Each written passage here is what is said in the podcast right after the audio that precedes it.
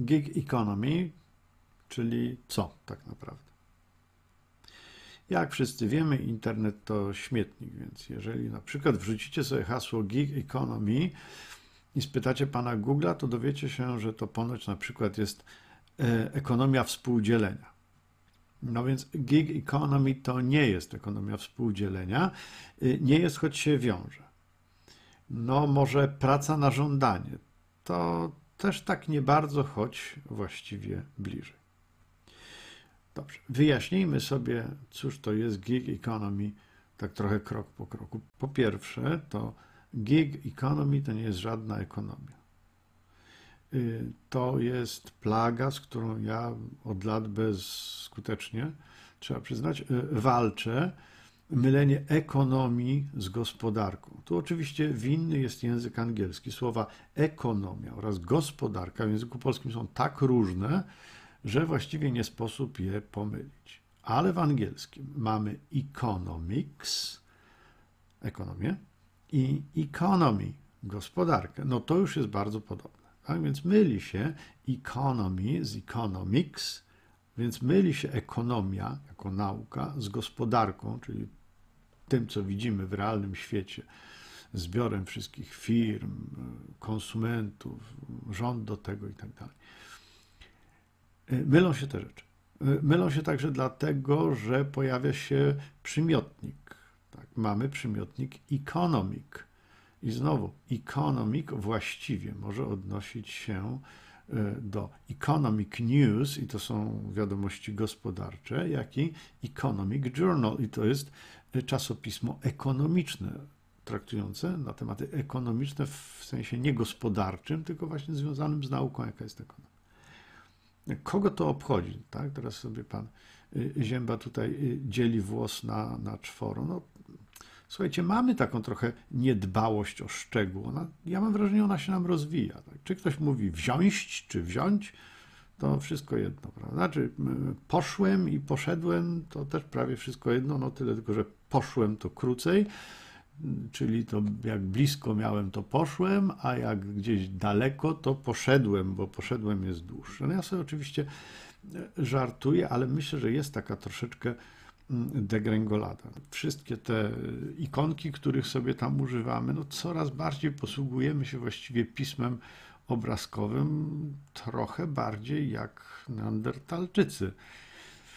Ładne mówienie, ładne pisanie jest e, passe. No ja bym powiedział, że to szkoda, a część z młodszych słuchaczy pomyśli sobie teraz, ale dziaders tam chce ładnie mówić, ładnie pisać. No nic na to nie poradzę, no ja chcę, słuchajcie. Do mnie strasznie przemawia to, co kiedyś powiedział Lem, Stanisław Lem. Y, on powiedział tak, że dzisiaj już nikt nic nie czyta, a już nawet jak ktoś coś czyta, to nic nie rozumie. A nawet jak rozumie, to i tak nie zapamięta. To oczywiście bardzo pesymistyczny pogląd. To nie jest tak, że nikt nic nie czyta i nikt nic nie rozumie i, i nie zapamiętuje, ale coś w tym jest. No ale do rzeczy. Co to jest to gig economy, czyli taka gig gospodarka, gospodarka gigowska? Raport, który nie tak dawno się ukazał na ten temat, charakteryzuje tę gospodarkę gigowską w taki sposób, że to jest system pracy charakteryzujący się elastycznością, zarówno w zakresie formy zatrudnienia, jak i sposobu wykonywania pracy. Czyli nikt ci przesadnie nie narzuca, y, jak masz wykonywać swoją pracę.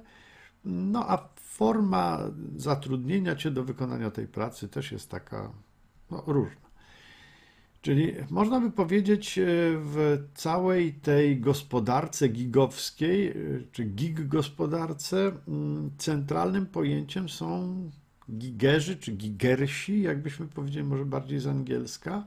I znowu posiłkując się tym raportem, e, wśród gigersów znajdziemy najczęściej pracowników branży kreatywnej.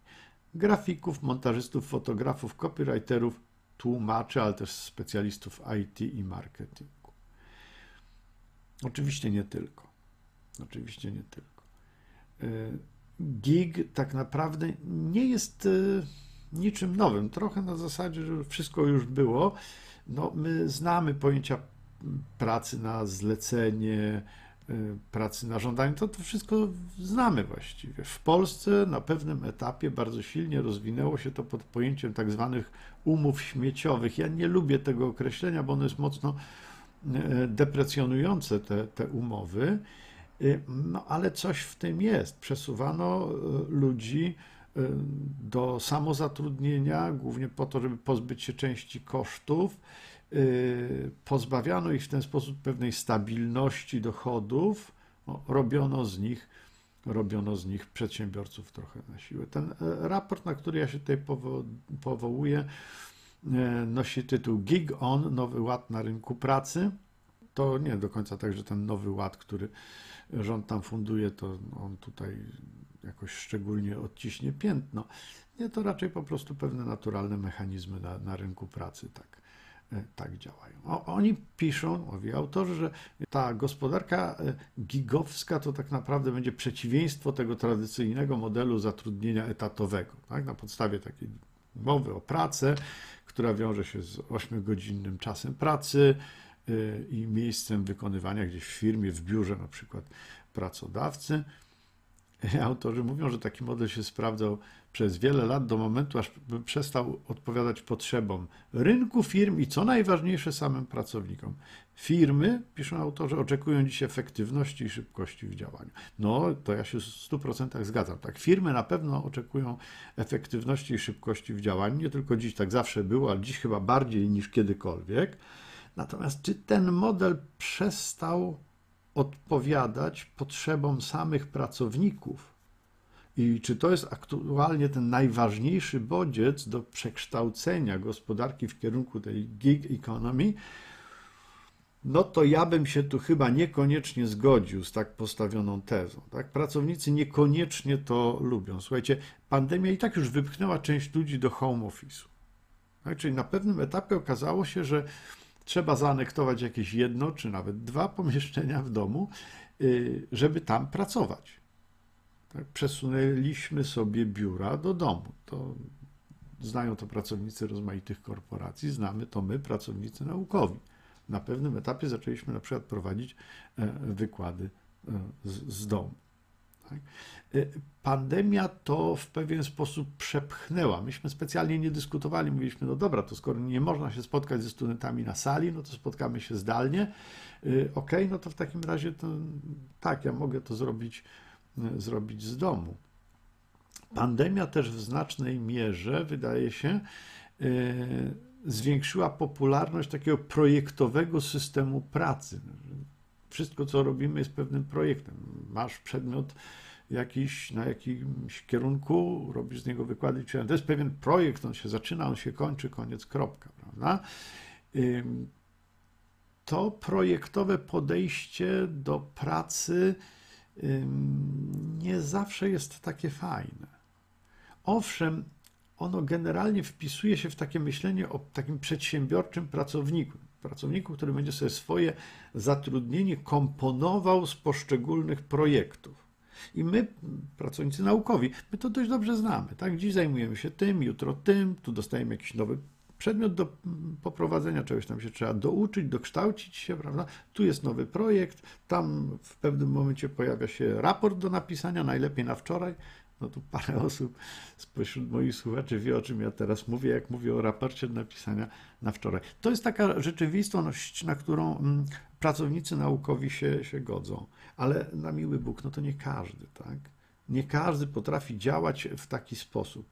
E, zabieramy w ten sposób ludziom jakieś poczucie bezpieczeństwa, stabilności, wrzucamy ich w wir ciągłego konkurowania z innymi, no bo przecież taki projekt to mogę w jakiś sposób tam realizować ja, ale może i ktoś inny, ktoś inny może być lepszy i tak dalej. Tak?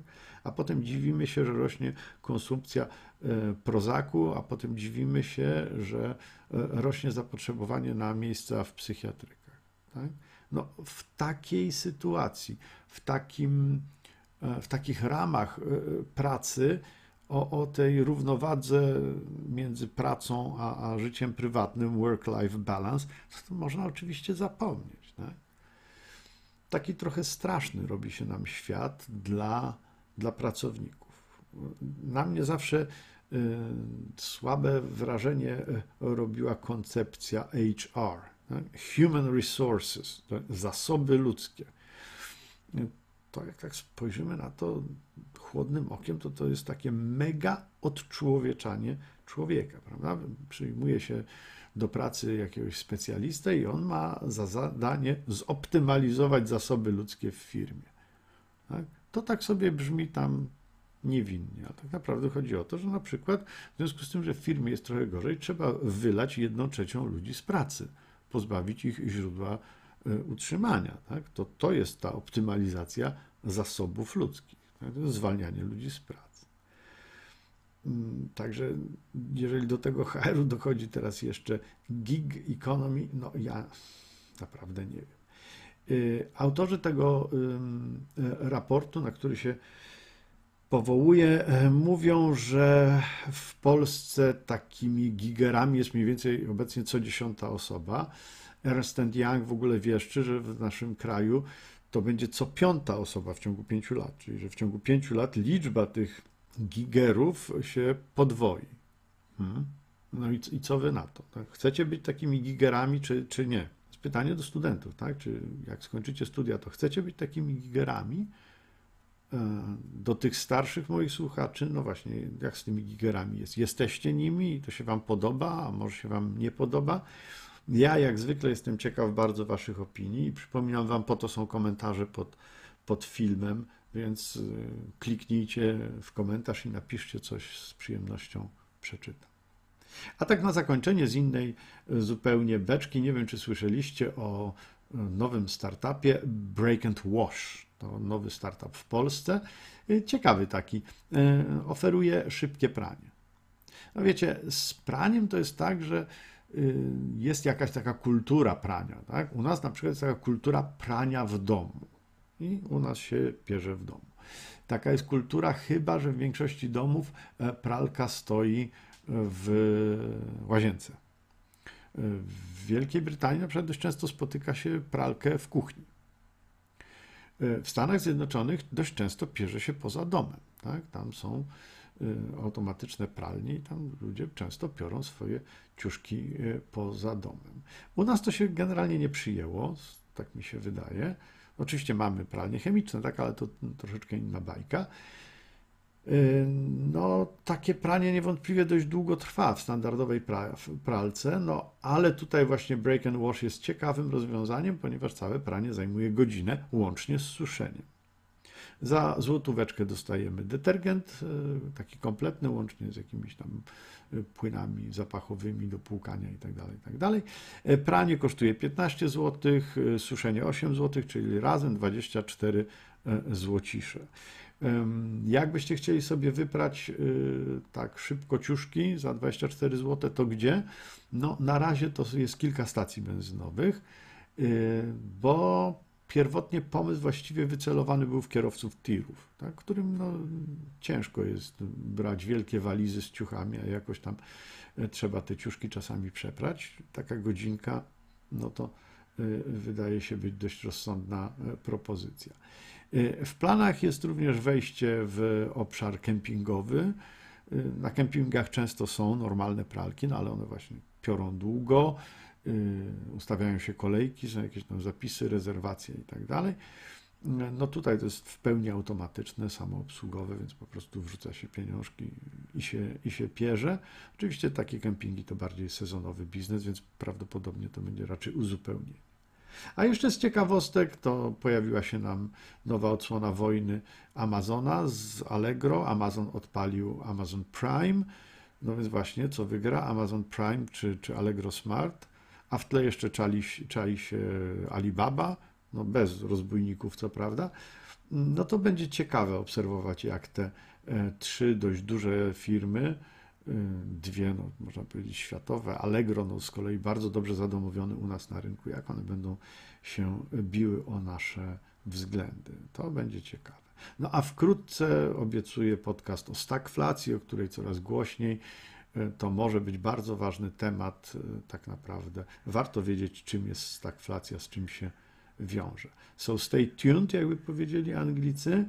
No i nie zapomnij kliknąć subskrypcji albo łapki w górę, jeśli już jesteś subskrybentem. Pamiętaj, że to jest właściwie moje jedyne wynagrodzenie za te parę minut przed mikrofonem i parę minut później przy montażu tego podcastu. Dzięki za uwagę i do usłyszenia.